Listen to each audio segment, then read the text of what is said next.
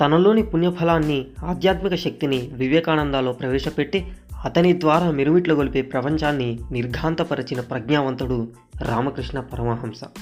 ఆయన జీవిత కథే ఈ చిన్ని పుస్తకం. మీరు వింటున్నారు సాహితీ పాడ్కాస్ట్. నేను విధాత.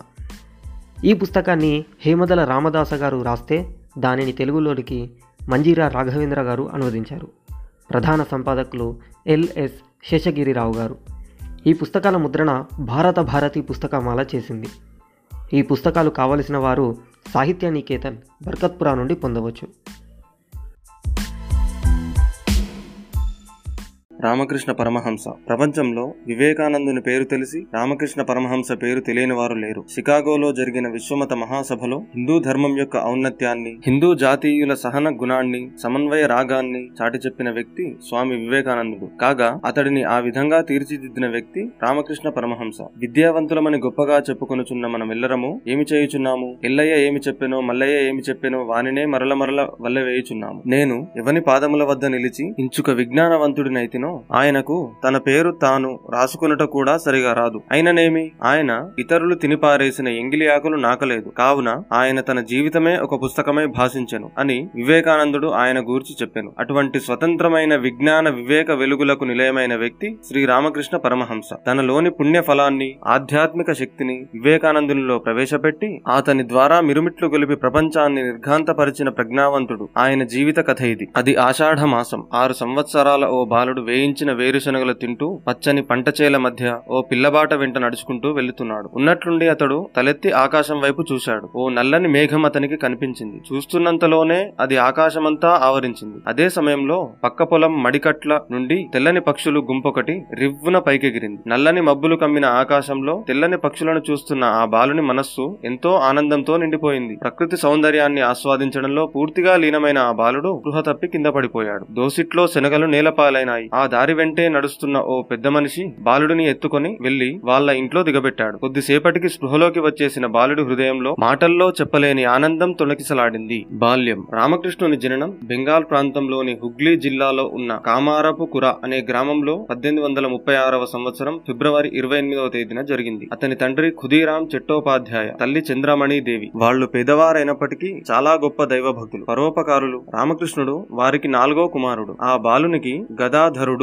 అని తల్లిదండ్రులు పేరు పెట్టారు. గదాధరుడు గ్రామ ప్రజల ఆత్మీయతను పంచుకొని పెరిగినాడు. ఆరు సంవత్సరాలు నిండేసరికే ఇరుగు పొరుగు వారు చెప్పుకునే పురాణాలు పుణ్యకథలు అన్ని నేర్చుకున్నాడు. పల్లెటూరి పాఠశాలలో అతని విద్యాభ్యాసం ప్రారంభమైంది. పాఠశాలలో కూర్చొని చదువుకోవడం కంటే దగ్గరలోని మామిడి తోటలో ఆటలాడుకోవడం అంటేనే అతనికి చాలా ఇష్టం. మట్టితో దేవుళ్ళ బొమ్మలు చేయడంలో అతనికి ఆసక్తి. అభినయ కళ అంటే నటించడం గదాధరునికి ఎంతో ఇష్టం. అతనికి గల ధైర్య సాహసాలు మిగతా పిల్లలందరికీ ఎంతో ఆశ్చర్యం కలిగించేవి. శ్మశానం వంటి భయం గొలిపే స్థలాలకు సైతం ఏమాత్రం జింకకుండా గదాధరుడు ఒక్కడే వెళ్తూ ఉండేవాడు. చురుకైన అబ్బాయి. గ్రామంలో పండగలు పబ్బాల సందర్భంగా జరిగే కథా ప్రసంగాలను గదాధరుడు ఆనందంతో వింటూ ఉండేవాడు. ఎప్పుడైనా పండితులు కూర్చొని తత్వజ్ఞానాన్ని గురించి చర్చిస్తూ ఉంటే అదే పనిగా చెవులప్పగించి వినేవాడు. ఓసారి ఆ ఊరి జమీందారు గారింట్లో పండితుల సభ జరిగింది. ఇద్దరు పండితులు ఏదో విషయంపై తీవ్రంగా వాదోపవాదాలు చేస్తున్న సమయంలో ఈ బాలుడు మధ్యలో దూరి ఆ విషయంలోని చిక్కుముడిని సునాయాసంగా విడదీశాడు. ఓ రోజు శివరాత్రి. గ్రామంలో జాగరణ చేయడానికి కొందరు యువకులు వీధి నాటకం ఆడేందుకు సిద్ధమయ్యారు. నాటకం ప్రారంభించాల్సిన సమయమైనా ఇంకా శివపాత్రధారి ఎందువల్లో రాలేదు. ఏమంటే అతనికి అనారోగ్యం అని తెలిసింది. నాటకం నిర్వాహకులకు ఏం చేయాలో దిక్కు తోచలేదు. ఆ నాటకంలో శివుడిదే ముఖ్య పాత్ర. అతడే రాకపోతే చివరి క్షణంలో ఏం చేయాలి? అప్పుడు స్నేహితులు కొందరు గదాధరుని అడిగారు. శివపాత్ర ధరించమని. గదాధరుడు మొదలైతే ఒప్పుకోలేదు. కానీ స్నేహితులు బలవంత పెట్టారు. శివుని పాత్ర ధరించినా శివుని ధ్యానించినట్లే అవుతుందని మిత్రులు నచ్చ చెప్పిన మీదట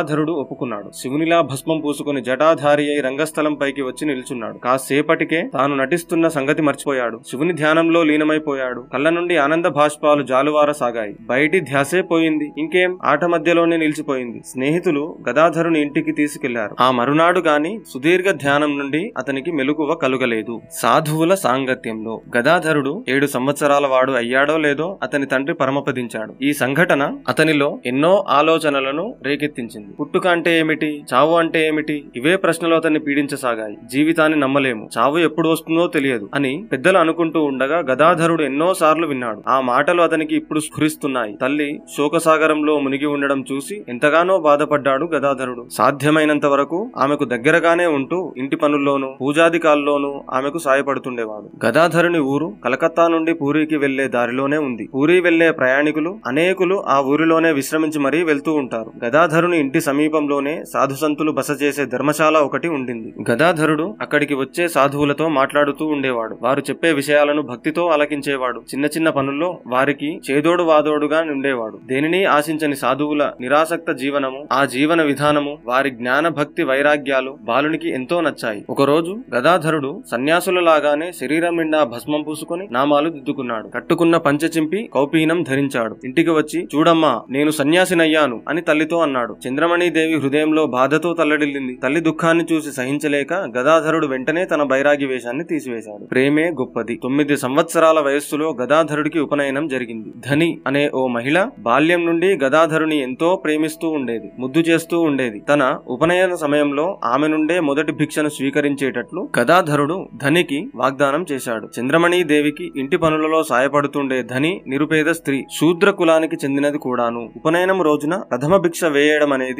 ఓ గౌరవప్రదమైన సాంప్రదాయం. అట్టి భిక్ష అగ్రకులం వారి దగ్గర నుండి స్వీకరించాలని గదాధరుని యొక్క అన్నగారి అభిప్రాయము. అలాగే జరగాలని తమ్ముడిపై ఒత్తిడి తెచ్చాడు. కాని తనను తన పసితనం నుండి ఎత్తుకొని ఆడించి ప్రేమించిన ధని నుండే భిక్ష స్వీకరించాలని గదాధరుని పట్టుదల. ఇది అన్నగారికి నచ్చకపోయినా చివరికి గదాధరుని పట్టే నెగ్గింది. కులం కాని స్వసమాజపు సాంప్రదాయాలు పడికట్లు గాని ఏవీ గదాధరునికి ధనిపై ఉండే అభిమానానికి అడ్డురాలేకపోయాయి. కేవలం కడుపు నింపే విద్య ఎందుకు? తండ్రి గారి మరణానంతరం కలకత్తాలో ఉండే గదాధరుని అన్న రామకుమారుడు తమ్మునికి తనకు సహాయంగా ఉంచుకోవడానికై కలకత్తా పిలిపించుకున్నాడు. అప్పుడు గదాధరుని వయస్సు పదహారు సంవత్సరాలు. ఓ రోజు తాను చదువుతున్న బడి ఆవరణలో గదాధరుడు కూర్చుని ఉండగా ఓ బ్రాహ్మణ బాలకుడు చేతిలో కొన్ని పళ్ళు కొంత డబ్బు పట్టుకొని అక్కడకు వచ్చాడు. వీటిని నీవెలా సంపాదించావు? అని గదాధరుడు ఆ బాలుడిని ప్రశ్నించాడు. నేను కొందరి ఇళ్ళలో దేవుని పూజ చేస్తాను. ఆ ఇంటి వారే ఇవన్నీ ఇచ్చారు అని ఆ బాలుడు చెప్పాడు. బడిలో చదివితే కలిగే లాభం ఇంతే. జీవనోపాధికి ఓ మార్గం లభిస్తుంది అంతేగాని ఎలా జీవించాలన్న జ్ఞానం వస్తుందా అని గదాధరుడు తీవ్రమైన ఆలోచనలో పడ్డాడు. ఈ ఆలోచన ఎంత తీవ్రంగా చేశాడంటే చివరికి ఆయన మనస్సునే మార్చేసింది. బడికి పోవడానికి మనస్కరించడం లేదు. చదువుపై మనస్సు లగ్నం కావడం లేదు. పరిస్థితిని గమనిస్తూ వచ్చిన రామకుమారుడు ఇలా అయితే మరి ఇంక నీ భవిష్యత్ ఏమిటి అంటూ ప్రశ్నించాడు. అందుకు గదాధరుడు కేవలం కూడు గుడ్డ పెట్టే చదువు నాకు అక్కరలేదు ఏది నా హృదయానికి వెలుగు ఇవ్వగలుగుతుందో అట్టి విద్యను పొందాలని నేను ప్రయత్నిస్తున్నాను అని అన్నకు సమాధానం చెప్పాడు. ఇంకా అంత సులభంగా తమ్ముడు దారికి వస్తాడని రామకుమారుడికి అనిపించలేదు. చేసేది లేక తాను పూజలు జరిపే కొన్ని ఇళ్ళలో పూజైనా చేయమని తమ్ముడికి నచ్చజెప్పాడు. గదాధరుడు ఈ సలహాను అమిత ఆనందంతో అంగీకరించాడు. దక్షిణేశ్వరంలో కలకత్తాలో రాసమణి అనే జమీందారిని ఒక ఆవిడ ఉండేది. బెస్త కులానికి చెందిన ఆమె గొప్ప దైవ భక్తురాలు గంగా నదీ తీరంలోని దక్షిణేశ్వరం అనే గ్రామంలో పెద్ద కాళికాదేవి ఆలయాన్ని ఆమె కట్టించినది. రామకుమారుడు ఆ దేవాలయంలో అర్చకునిగా జగన్మాతను నిత్యము పూజిస్తూ ఉండేవాడు. అప్పుడప్పుడు గదాధరుడు కూడా అన్నగారి పూజలో సాయపడుతూ ఉండేవాడు. రాసమణి అల్లుడు మధురనాథుడు అనే అతడు ఆమె ఆస్తి వ్యవహారాలను నిర్వహించడంలో సహకరిస్తూ ఉండేవాడు. మధురనాథుడు దేవాలయానికి వచ్చినప్పుడల్లా గదాధరుణ్ణి చూసి ఆకర్షితుడైపోయేవాడు. ఆ యువకుడు రామకుమారుని తమ్ముడని తెలిసిన తర్వాత అతనిపై మధురనాథునికి అభిమానం మరింత పెరిగింది. ఎలాగైనా మహా తేజస్ సంపన్నుడైన ఆ యువకుడినే జగన్మాత పూజకు నియమించాలని మధురనాథుడు ఆశించాడు. రామకుమారుడు కూడా తమ్ముడిని ఎక్కడో ఓ చోట ఏదైనా పనిలో పెట్టాలని అనుకుంటూ ఉండేవాడు. అన్నగారి ఆజ్ఞ మేరకు గదాధరుడు రాధా గోవింద మందిరంలో పూజకు అంగీకరించాడు. తమ్ముని శ్రద్ధను గమనించిన రామకుమారుడు అప్పుడప్పుడు జగన్మాత పూజను తమ్మునికి అప్పగించి తాను స్వయంగా రాధాగోవింద మందిరానికి వెళ్తుండేవాడు. కొద్ది కాలం తర్వాత రామకుమారుని ఆరోగ్యం కాస్త దెబ్బతిన్నది. దానితో గదాధరుడే కాళికా మందిరంలో పూజలు కూడా చేపట్టవలసి వచ్చినది. ఈ మార్పు ఇటు మధురనాథునికి ఎంతో సంతోష కారణమైనది. విశ్రాంతి కోసం రామకుమారుడు తమ పల్లెకు వెళ్ళిపోయాడు కొన్నాళ్ళకు కన్నుమూశాడు. సరిగ్గా ఇదే సమయంలో గదాధరుని బంధువుల అబ్బాయి ఒకతను జీవనోపాధి వెతుక్కుంటూ దక్షిణేశ్వరం వచ్చాడు. ఆ అబ్బాయి పేరు హృదయరాముడు. వయస్సులో గదాధరుని కంటే కొన్ని సంవత్సరాలు చిన్నవాడు కూడా. జగన్మాత అర్చన బాధ్యత గదాధరునిది. కాగా మాతను అలంకరించే బాధ్యత హృదయరామునికి అప్పగించబడింది. గదాధరుడు జగన్మాత అర్చకుడైన నాటి నుండి అతని జీవితంలో రాసమని అల్లుడు మధురనాథుని పాత్ర క్రమంగా ప్రాధాన్యత వహించసాగింది. గదాధరునికి సాధనా సమయంలో అవసరమయ్యే సౌకర్యాలన్నింటినీ అతడే అమర్చేవాడు. గదాధరుని ఓ రకంగా తన ఇష్టదైవంగా భావించాడు మధురనాథుడు. జగన్మాత అర్చకుడుగా. రామకృష్ణుడు జగజ్జనని అర్చన బాధ్యతలు స్వీకరించిన తర్వాత తెల్లవారక ముందు ముందే తోటకు వెళ్ళి పూజకు పూలు కోసుకుని వచ్చేవాడు. సుగంధ ద్రవ్యాలతో స్నానం చేసి భక్తి పారవశ్యంతో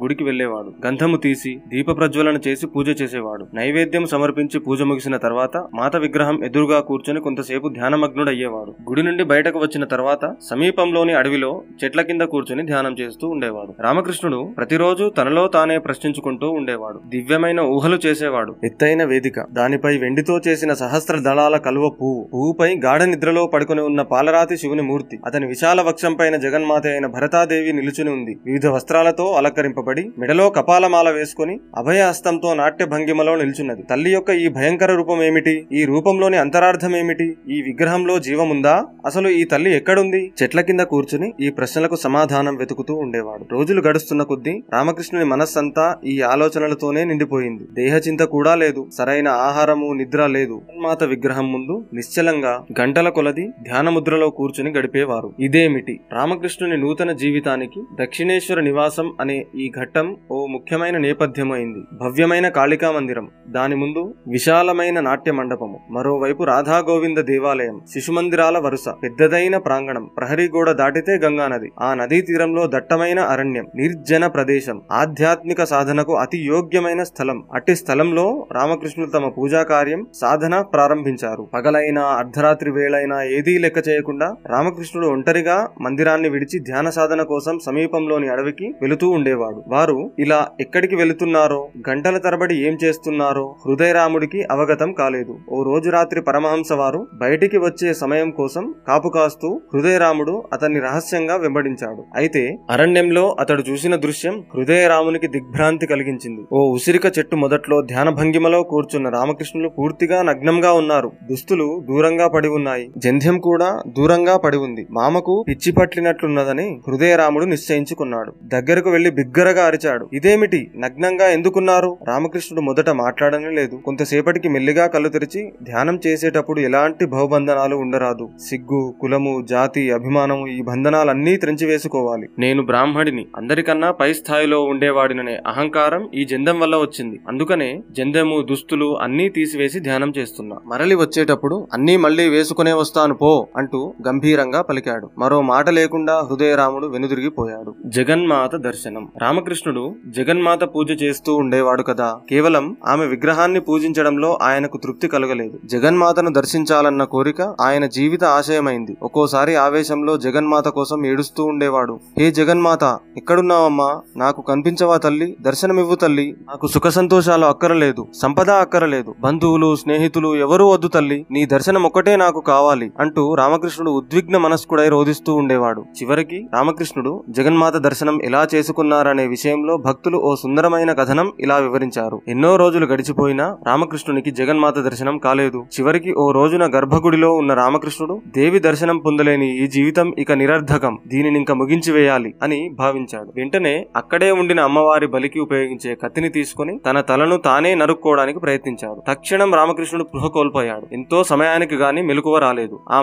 మధ్యంతర సమయంలో వారికి అమ్మవారి దర్శనమైంది. ఆ సమయంలో దేవాలయం మాయమైపోయిందట. చుట్టూరా అత్యంత ప్రచండమైన తేజస్సుతో ఓ వెలుగు కనిపించిందట. భయంకర శబ్దంతో తనను మింగివేస్తాయా అన్నట్లు ఆ వెలుగు కిరణాలు ఆయన వైపు చొచ్చుకొని వస్తున్నట్లు తోచిందట. స్పృహ రాగానే అమ్మా అమ్మా అంటూ దేవిని పిలువనారంభించారట. బాహ్య స్మృతి కలగడంతోనే ఆయన ప్రవర్తన పూర్తిగా మారిపోయింది. రాతి విగ్రహము ఆయన పాలిట చైతన్యమూర్తి అయిపోయింది. కన్న తల్లి ఒడిలో ఆమె సన్నిధిలో అత్యంత సన్నిహితంగా వ్యవహరించే పసివాడి పసివాడిలాగా వారు జగన్మాత పట్ల ప్రవర్తించసాగారు తల్లి జీవన కదలికలతో తనను పలకరిస్తున్నట్లే భావించేవారు. ఓసారైతే అమ్మవారు గుడిమెట్లెక్కి కూర్చుని గంగానది పై నుండి వీస్తున్న పిల్లగాలులకు తన కురులను విరబోసుకుని ఆరబెట్టుకుంటున్నట్లు రామకృష్ణునికి గోచరించింది. పిల్లవాడా మహాపురుషుడా జగన్మాత ప్రత్యక్షమైన తర్వాత రామకృష్ణుని పూజా విధానమే పూర్తిగా మారిపోయింది. ఆ మాత తనలోనే నివసిస్తున్నదని వారికి అనుభూతి కలిగేది. నైవేద్యం కోసం సిద్ధపరిచిన పదార్థాలు ఒక్కోసారి తామే రుచి చూసి కాని దేవికి నివేదించేవారు కారు పువ్వులు గంధము దేవికి సమర్పించే కన్న ముందు తామే వాటిని అలంకరించుకునేవారు. ఈ చర్యలన్నీ ప్రత్యక్షంగా చూసిన చాలా మందికి వింతగాను అపహాస్యంగాను అనిపించింది. నిజంగా ఇతనికి పిచ్చి పట్టినదనే వారంతా నిర్ధారించుకున్నారు. దేవస్థానం యొక్క బావగోగులు చూసుకునే మధుర నాథునికి ఈ విషయం తెలిసింది. అయితే మొదటి నుండి అతనికి రామకృష్ణుడు అంటే ఎనలేని ప్రేమ గౌరవం. ఓ రోజు అతడే స్వయంగా వచ్చి వారి పూజా పద్ధతిని చూశాడు. ఇది దైవోన్మాదమే తప్ప అందరూ అనుకునే పిచ్చి కాదని ఎవరూ అతన్ని ఇబ్బంది పెట్టవద్దని హెచ్చరించి వెళ్ళిపోయాడు ఆ రోజు రామకృష్ణుడు పూజలో ఉన్న సమయంలో రాణి రాసమణి వచ్చింది. పూజ ముగిసిన తర్వాత ఓ రెండు భక్తి గీతాలు ఆలపించవలసిందిగా ఆమె రామకృష్ణుడిని కోరింది. అతడు పాడడం ప్రారంభించాడు. అయితే రాసమణికి సంబంధించిన ఓ కేసు కొద్ది రోజుల్లో కోర్టులో నడవవలసి ఉన్న విషయం ఆమె మనస్సులో మెదలసాగింది. దానితో ఆమెకు రామకృష్ణుడు పాడుతున్న పాటపై ధ్యాసే లేకుండా పోయింది. రామకృష్ణుడు ఇది అర్థం చేసుకున్నాడు. ఆమెకు దగ్గరగా వెళ్ళి ఇక్కడా ప్రాపంచిక చింతేనా? అంటూ చెంప చెల్లుమనేలా వాయించాడు. అక్కడ ఉన్నవారంతా ఒక్కసారిగా అవాక్ అయిపోయారు రాణి రాసమణి వారిని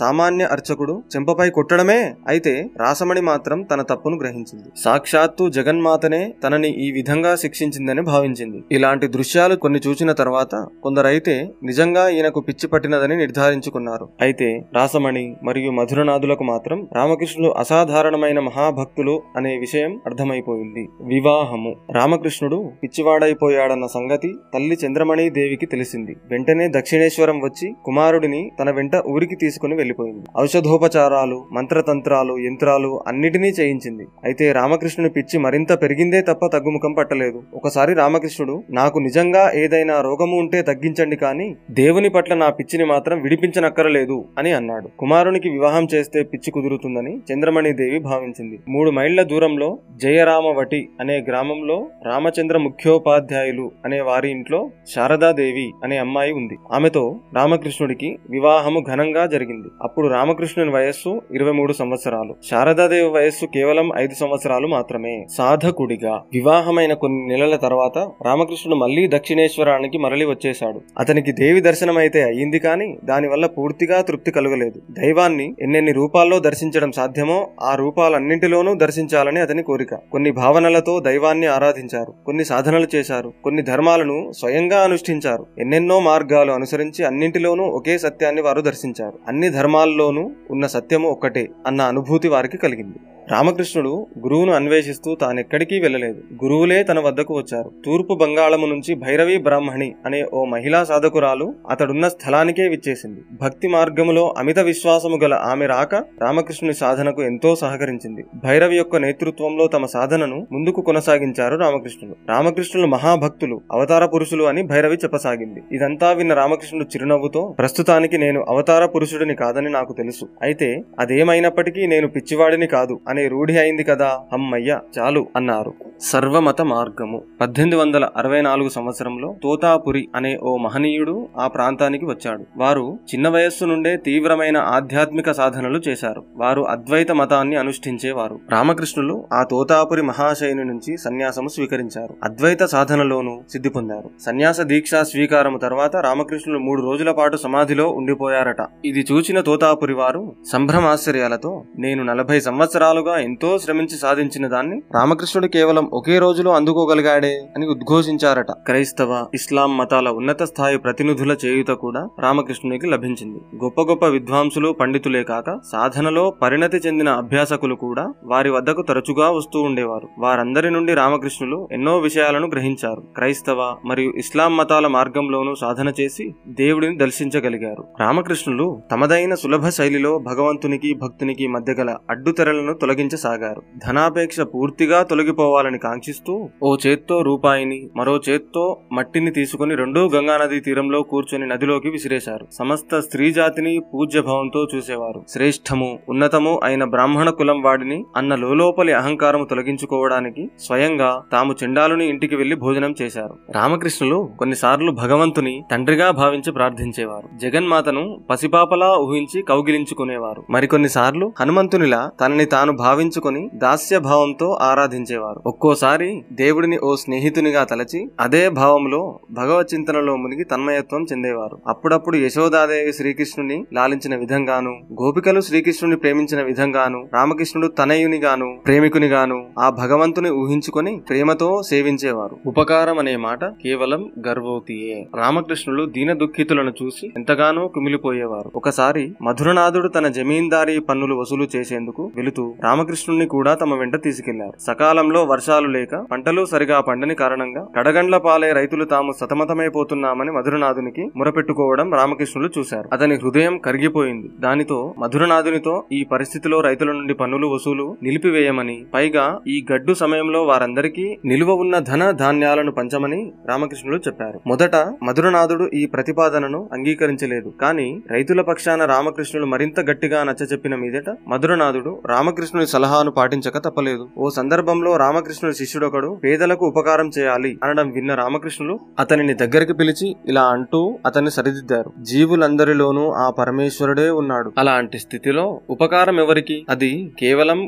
గర్వోక్తి అవుతుంది. ఉపకారం అని కాదు సేవ అనాలి. నరుడిని నారాయణునిగా భావించి సేవించాలి అన్నారు మహాత్ముని పత్ని మహామాత రామకృష్ణుల ధర్మపత్ని శారదాదేవి భర్తతో కలిసి కాపురం చేయాలని దక్షిణేశ్వరానికి వచ్చింది. అప్పుడు ఆమె వయస్సు కేవలం పదిహేను సంవత్సరాలు మాత్రమే. రామకృష్ణులు ఆమెను సాదరంగా ఆహ్వానించారు. శారదాదేవిని వారు తమ ధర్మపత్నిగా స్వీకరించారు. కనుక వారు ఏ పని చేసేందుకైనా ఆమె సమ్మతిని పొందేవారు. ఆమె సమ్మతించని పని చేసేవారే కాదు. ఒక రోజు రామకృష్ణులు శారదాదేవితో ఇలా అన్నారు. నాకు స్త్రీమూర్తులందరూ జగన్మాత ప్రతిరూపాలుగానే కనిపిస్తారు. నీలోనూ నేను ఆ జగన్మాతనే దర్శిస్తున్నాను. నీకు సుఖం లభించాలనే కోరికే ఉంటే నేను అలాగే నడుచుకుంటాను. ఏమి నీ అభిప్రాయం? అయితే రామకృష్ణులకు అన్ని విధాలుగా తగిన భార్య శారదాదేవి. తను కూడా భర్త అడుగుజాడలే అనుసరిస్తానని తన నిశ్చయాన్ని వ్యక్తం చేసింది. శారదాదేవి సంకల్పాన్ని విన్న రామకృష్ణులు ఎంతో ఆనంద పరవశులయ్యారు ఆజన్మ బ్రహ్మచర్య వ్రతధారులైన వారిద్దరూ జగన్మాత సేవకు కటిబద్ధులై నిలిచారు. రామకృష్ణులు తమ సతీమణి జీవన బాధ్యతలు తాము స్వీకరించారు. సంసార జీవితంలో ఎలా నడుచుకోవాలి జప తప సాధనలు పూజాధికాలు ఎలా నిర్వహించాలి అన్న విషయాలు మొదలుకొని భావరహిత సమాధి స్థితి వరకు ఆమెకు మార్గదర్శనం చేశారు. ఇది వారి జీవన వైశిష్ట్యం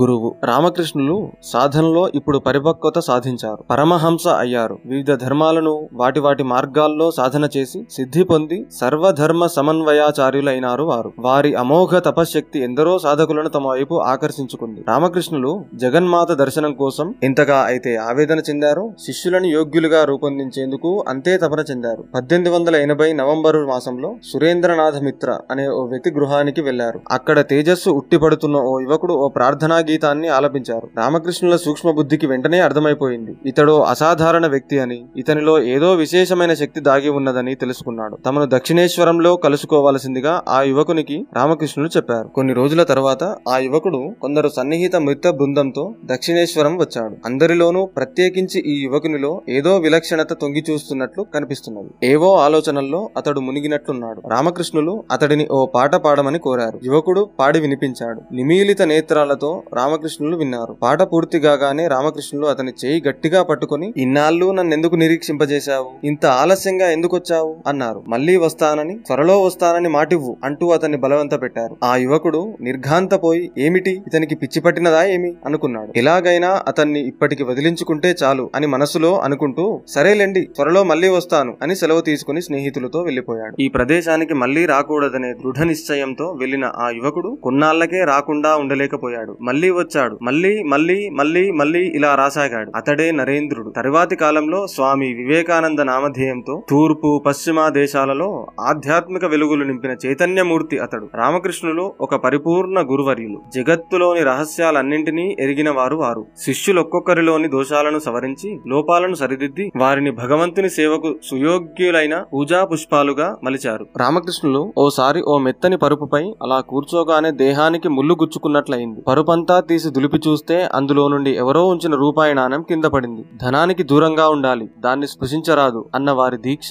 ఆ జ్ఞానం శరీరం యావత్తు అలా ప్రాకిపోయిందన్నమాట ఎక్కడో పరుపు పొరలో ఉన్న రూపాయి వల్ల అతని దేహంలో ఆ పరిణామం రామకృష్ణుల త్యాగమయ జీవనం అంతటి మహోన్నత శిఖరాలను అధిరోహించింది మరి. ఒక శిష్యునిది కాస్త ఉగ్ర స్వభావం. ఓసారి ఆ శిష్యుడు చిన్న నావలో నదిని దాటుతున్నాడు. నావలోని ఇతరులు కొందరు మాటల మధ్యలో రామకృష్ణుని దూషించసాగారు. ఇది సహించలేని ఆ శిష్యుడు కోపంతో చెరచెరా నావలో ఓ మూలకెళ్ళి మీరు నా దేవుని దూషణను తక్షణం ఆపకపోతే ఇదిగో ఇప్పుడే ఈ నావను ముంచేస్తాను అంటూ ఆ నావను అటూ ఇటూ ఊపసాగాడు. దాంతో ఆ పడవలోని వారు బెంబేలెత్తిపోయి నోరు మూసుకొని ఉండిపోయారు. ఆ తర్వాత ఈ సమాచారం రామకృష్ణునికి తెలిసింది. శిష్యుణ్ణి మందలిస్తూ వాళ్ళు తిట్టినంత మాత్రాన నాకేమవుతుంది? నీవెందుకంత వారిపై దాష్టీకం చేశావు? అన్నారు. రామకృష్ణుని కీర్తి దూర దూరాలకు విస్తరించసాగింది. కలకత్తా నుండి అనేక ప్రముఖులు వీరిని దర్శించేందుకు రాసాగారు. బ్రహ్మ సమాజ వ్యవస్థాపకుడు కేశవచంద్ర సేనుడు రామకృష్ణునికి అతి సన్నిహిత భక్తుడు అయినాడు. ఈశ్వరచంద్ర విద్యాసాగరుడు దేవేంద్రనాథ ఠాగూరు వారిని చూడ్డానికి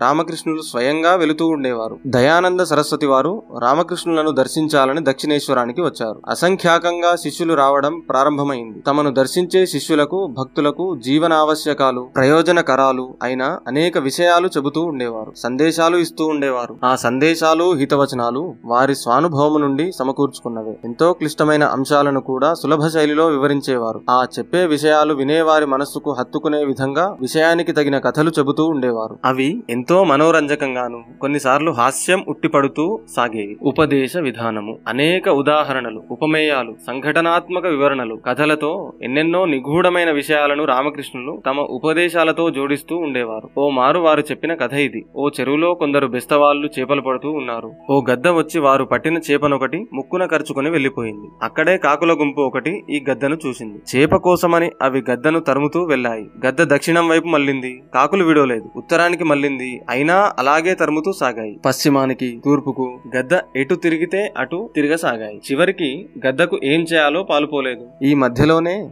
గద్ద నోటిలోని చేప కాస్త జారి క్రింద పడిపోయింది. వెంటనే కాకులు గద్దను తరమడం మాని చేపను వెతుకుతూ క్రిందికి వాలాయి. గద్ద వెళ్ళి ఓ చెట్టుపైన కూర్చొని ఇలా ఆలోచించసాగింది ఆ పాడు చేపే కదా? నా దుఃఖానికంతా కారణము? ఇప్పుడు దాని పీడ విరగడైపోయింది. ఇంత సంతోషంగా ఉంది? రామకృష్ణులు ఈ కథ కథను ఇలా వివరించారు. నాకు డబ్బు కావాలి అధికారం కావాలి ఇది కావాలి అది కావాలి అనే ఆశ ఉందే అదే ఆ గద్ద నోటిలోని చేప లాంటిది. వాటి కోసం ఏమేమి చేస్తామో ఎన్నెన్ని కష్టాలు అనుభవిస్తామో ఎన్నెన్ని దిక్కులు పరుగులు పెడతామో ఆ ఆశనొకదానిని వదిలేస్తే పరమ ప్రశాంతి లభిస్తుంది కదా. దైవము రామకృష్ణుల సన్నిధికి వచ్చే జిజ్ఞాసవులు అనేకులకు దేవుడున్నాడా? అన్నది తెలుసుకోవాలని కోరిక. అట్టి వారికి రామకృష్ణుడు ఇలా చెబుతూ ఉండేవాడు. దేవుడున్నాడు. రాత్రి వేళలో ఆకాశంలో నక్షత్రాలు చూస్తారు. పగలు కనిపించవు. అంత మాత్రాన పగలు నక్షత్రాలు ఉండవు అంటామా? అలాగే నీవు అజ్ఞానంలో ఉండి దేవుని కనలేక అసలు దేవుడే లేడు అనడం పొరపాటు. దైవము రామకృష్ణుల సన్నిధికి వచ్చే జిజ్ఞాసవులనేకులకు దేవుడున్నాడా అన్నది తెలుసుకోవాలని కోరిక. అట్టి వారికి రామకృష్ణుడు ఇలా చెబుతూ ఉండేవాడు. దేవుడున్నాడు. రాత్రి వేళలో ఆకాశంలో నక్షత్రాలు చూస్తారు. పగలు కనిపించవు. అంత మాత్రాన పగలు నక్షత్రాలు ఉండవంటామా అలాగే నీవు అజ్ఞానంలో ఉండి దేవుని కనలేక అసలు దేవుడే లేడు అనడం పొరపాటు. మన మధ్యలో ఎవరో ఓ తెర పట్టుకున్న ఉన్నారనుకోండి అప్పుడు ఒకరికొకరము కనిపించము కదా. అంత మాత్రాన మనం లేకపోము కదా. అదే విధంగా దేవుడు మన అహంకారం అనే తెర వెనుక ఉన్నాడు. నేను అనేది అజ్ఞానం. నేను కాదు నీవే అనేది జ్ఞానం. మన చేత మంచి పనులు చేసినప్పుడు నేనే చేశానని గర్వించడం చెడు పనులు జరిగితే దేవుడు చేయించాడనుకోవడం సరికాదు. మనిషిగా పుట్టిన తర్వాత దేవుని దర్శించని జన్మ వ్యర్థం. అతన్ని దర్శించడానికి ఎక్కడికి వెళ్ళనక్కరలేదు. ఒకనికి అర్ధరాత్రి చుట్ట కాల్చుకోవాలని బుద్ధి పుట్టింది. లాంతరు పట్టుకుని వెళ్ళి పక్కింటి వారిని కాస్త నిప్పు ఇవ్వరా అని అడిగాడు. చేతిలో లాంతరు ఉంది కదా ఆ మాత్రం చుట్టకు నిప్పు అంటించుకోలేవా అంటూ అతని అజ్ఞానానికి నవ్వుకున్నారు. మనిషి భగవంతుడిని వెతకడానికి బయలుదేరడం కూడా సరిగ్గా ఇలాంటిదే. భగవంతుడు మనకు దగ్గరలోనే ఉన్నాడు. తను మనో ధనాలు అతనికి సమర్పిస్తే చాలు కనిపిస్తాడు అన్నారు రామకృష్ణుల వారు దేవుడు సర్వవ్యాపి అంతటా ఉన్నాడు. పాలలో వెన్న ఉందని ఊరికే అరిచినంత మాత్రాన వెన్న లభిస్తుందా? నీకు వెన్న కావాలంటే పాలను పెరుగు చేయాలి గిల కొట్టాలి లేదా కవ్వంతో తరచాలి అప్పుడు గాని వెన్న రాదు. అదే విధంగా భగవంతుని దర్శించాలని కేవలం ఇచ్ఛ ఉంటే సరిపోదు. అందుకు తగిన సాధన చేయాలి. నీకు అనుకూలమైన పద్ధతిలోనే దేవుని ప్రార్థించు. మనస్ఫూర్తిగా చేర్చే ప్రార్థన వల్ల తప్పక ప్రయోజనం ఉంటుంది. కేవలం పై పైన పెదవులాడిస్తూ చేసే ప్రార్థన వల్ల ఏ ఫలితమూ ఉండదు. దేవునిపై సంపూర్ణ విశ్వాసాన్ని మనస్ఫూర్తిగా నిలపాలి. ఓసారి ఒక ఉప్పు బొమ్మ సముద్రపు లోతు కొలవాలని వెళ్ళింది. సముద్రపు లోపలికి వెళ్ళి బయటకు వచ్చి తన అనుభవాలను ప్రజలకు చెప్పాలని అది భావించింది. అయితే అది సముద్రాన్ని తాకిందో లేదో పాపం కరిగిపోయింది. ఆ తర్వాత దాని కథ ఏమైంది అని చెప్పేవారే లేకపోయారు. దేవుని సాక్షాత్కారం పొందిన వారు తమ అనుభవాలను జనాలకు వివరించాలని చేసే ప్రయత్నం కూడా సరిగ్గా ఇలాంటిదే. ఉప్పు బొమ్మ ప్రయత్నం. దేవుని సాక్షాత్కారం లభించిందంటే సాధకుడు ఇక మైమరచిపోతాడు. ఇతరులకు ఆ అనుభూతిని వివరించడం అసాధ్యం. దేవుని అస్తిత్వాన్ని గురించి రామకృష్ణులు పదే పదే చెబుతూ ఉండేవారు. దేవునికి ఆకారం ఉంది. అతడు నిరాకారుడు కూడా. సముద్రంలోని నీటికి ఏ వర్ణము లేదు. ఏ ఆకారము లేదు. అయితే భూమి యొక్క ఉత్తర దక్షిణ ధృవాలలో విపరీతమైన చలి కారణంగా ఆ నీరు పెద్ద పెద్ద మంచుగడ్డలై కనిపిస్తుంది. అక్కడి నీటికి ఆ ఆకారం వచ్చేసింది. అయితే సూర్యకిరణాలు తాకాయంటే ఆ మంచుగడ్డలు కరిగి మళ్ళీ నీరైపోతుంది. గురు శిష్యులు యోగ్యుడైన గురువు చేయుత లభిస్తే శిష్యుడెవడైనా సరే అజ్ఞానం నుండి బయటపడతాడనడంలో ఎంత మాత్రం సందేహం లేదు. నిజమైన గురువు స్వభావం ఎలా ఉంటుంది అన్న విషయాన్ని వివరిస్తూ రామకృష్ణులు ఈ కథ చెప్పారు. ఓసారి నిండు గర్భిణి అయిన ఒక ఆడపులి గొర్రెల మందపై దాడి చేసింది. ఇది చూసిన ఓ వేటగాడు తన పదునైన ఆయుధంతో దానిని చంపివేశాడు. అది చనిపో చనిపోతున్న సమయంలో ఓ పులి పిల్లను ప్రసవించింది. ఆ పులిపిల్ల ఆ తర్వాత ఆ గొర్రెల మందలోనే ఉంటూ పెరగసాగింది. గొర్రెలే దానికి రోజు పాలిచ్చేవి. ఆ పులి పిల్ల గొర్రెల వలెనే అరవడం వాటిలాగానే గడ్డి మేయడం క్రమంగా అలవాటు చేసుకుంది. అలా అది పెరిగి పెరిగి పెద్దదైంది పెద్ద పులైంది. కొన్నాళ్ళకు మందపైన మరో పులి అడవి నుంచి వచ్చి పడింది. గొర్రెలు భయంతో పరిగెత్తసాగాయి. వాటిలో ఓ పులి కూడా ఉండి అది కూడా పరిగెత్తడం ఈ అడవి పులి చూచింది. అనుమానం వేసిన అడవి పులి గొర్రెలను వదిలిపెట్టి ఈ మంద పులినే పట్టుకుంది అది భయంతో గొర్రె వలనే బ్యా బ్యా అంటూ అరవసాగింది. అప్పుడు అడవి పులి మందపులిని ఓ నీరున్న బావి తావుకు తీసుకుని వెళ్ళి దానిలోని నీటిలో తన రూపాన్ని మందపులి రూపాన్ని చూయించింది. చూశావా? నీవు పులి జాతికి చెందిన దానివే. ఎందుకు భయం అని నచ్చజెప్పింది. ఓ మాంసపు ముక్కను దాని నోటికి అందించింది. మాంసం రుచి దానికి తెలిసిపోయింది. తన స్వభావాన్ని కూడా తెలుసుకున్నది. నిజమైన గురువు కూడా శిష్యునికి ఇలాగే స్వస్వరూప జ్ఞానాన్ని ప్రసాదిస్తాడు. ఓసారి రాధాకృష్ణ మందిరంలో పనిచేస్తున్న పూజారి అజాగ్రత్త కారణంగా శ్రీకృష్ణ విగ్రహము కాలు విరిగింది. శాస్త్ర ప్రకారము చిన్నమైన విగ్రహం పూజకు పనికిరాదు అని పండితులు చెప్పారు. ఇంతకాలం పూజలందుకున్న ఆ విగ్రహాన్ని తొలగించడం రాణి రాసమణి గారికి అంగీకారం కాలేదు. విచారంలో మునిగిన ఆమెతో రామకృష్ణులు అన్నారు ఏమిటి? నీ అల్లుడు మధురనాథునికే కాలు విరిగిందనుకో మరి అతడిని బయటకు గెంటేస్తావా ఏమిటి? అలాగే విగ్రహాన్ని కూడా సరిచేసుకుని ఉపయోగించుకోవడంలో తప్పులేదు. శాస్త్రం సూచించలేని పరిష్కారాన్ని రామకృష్ణులు తమ తర్కం ద్వారా సులభంగా పరిష్కరించారు. మహాసమాధి. అలాగే అవిశ్రాంతంగా ఉపదేశాలు చేస్తుండడము సందేశాలు ఇస్తుండడంతో రామకృష్ణుల ఆరోగ్యం క్రమంగా దిగజారసాగింది. మాట్లాడి మాట్లాడి వారి గొంతుకలో ఓ పుండు తయారైంది. విశ్రాంతి తీసుకోవాలని వైద్యులు సలహా ఇచ్చారు. అమ్మ అభీష్టం ఎలా ఉంటే అలా కానివ్వండి. నేను చేయవలసిన ఉపదేశాలు చెప్పవలసిన మాటలు చెబుతూనే అన్నారు రామకృష్ణుడు. సుమారు ఓ సంవత్సరం పాటు ఇలాగే గడిచిపోయింది. రోగం తగ్గలేదు సరికదా? రామకృష్ణుల దేహం క్షీణించసాగింది. శరీరంలో శక్తి క్రమంగా తగ్గిపోసాగింది. గొంతు నుండి ఆహారం దిగటం లేదు. ఔషధ సేవనమో కష్టమైపోయింది. గురువు గారు ఇంక దేహత్యాగం చేస్తారేమోనన్న భయం శిష్యులందరినీ ఎంతో కలత పెట్టింది. శ్రీ రామకృష్ణుల వారు పద్దెనిమిది వందల ఎనభై ఆరవ సంవత్సరం ఆగస్టు పదహారవ తేదీన దేహయాత్ర చాలించారు. గంగా నదీ తీరంలో వారి అంత్యక్రియలు జరిగాయి. రామకృష్ణుని శిష్యులలో ముఖ్యుడైన స్వామి వివేకానంద తమ గురువును గురించి ఇలా చెప్పారు. నవయుగ ప్రవక్తకులుగా భగవాన్ శ్రీ రామకృష్ణుల వారు అవతరించారు. ఆర్య ఋషి పరంపర ప్రవచించిన బోధించిన అంశాలనే శ్రీ రామకృష్ణుల వారు తమ జీవితంలో ఆచరించి చూపారు. అమరజ్యోతి రామకృష్ణుల అనంతరం వారి శిష్యులు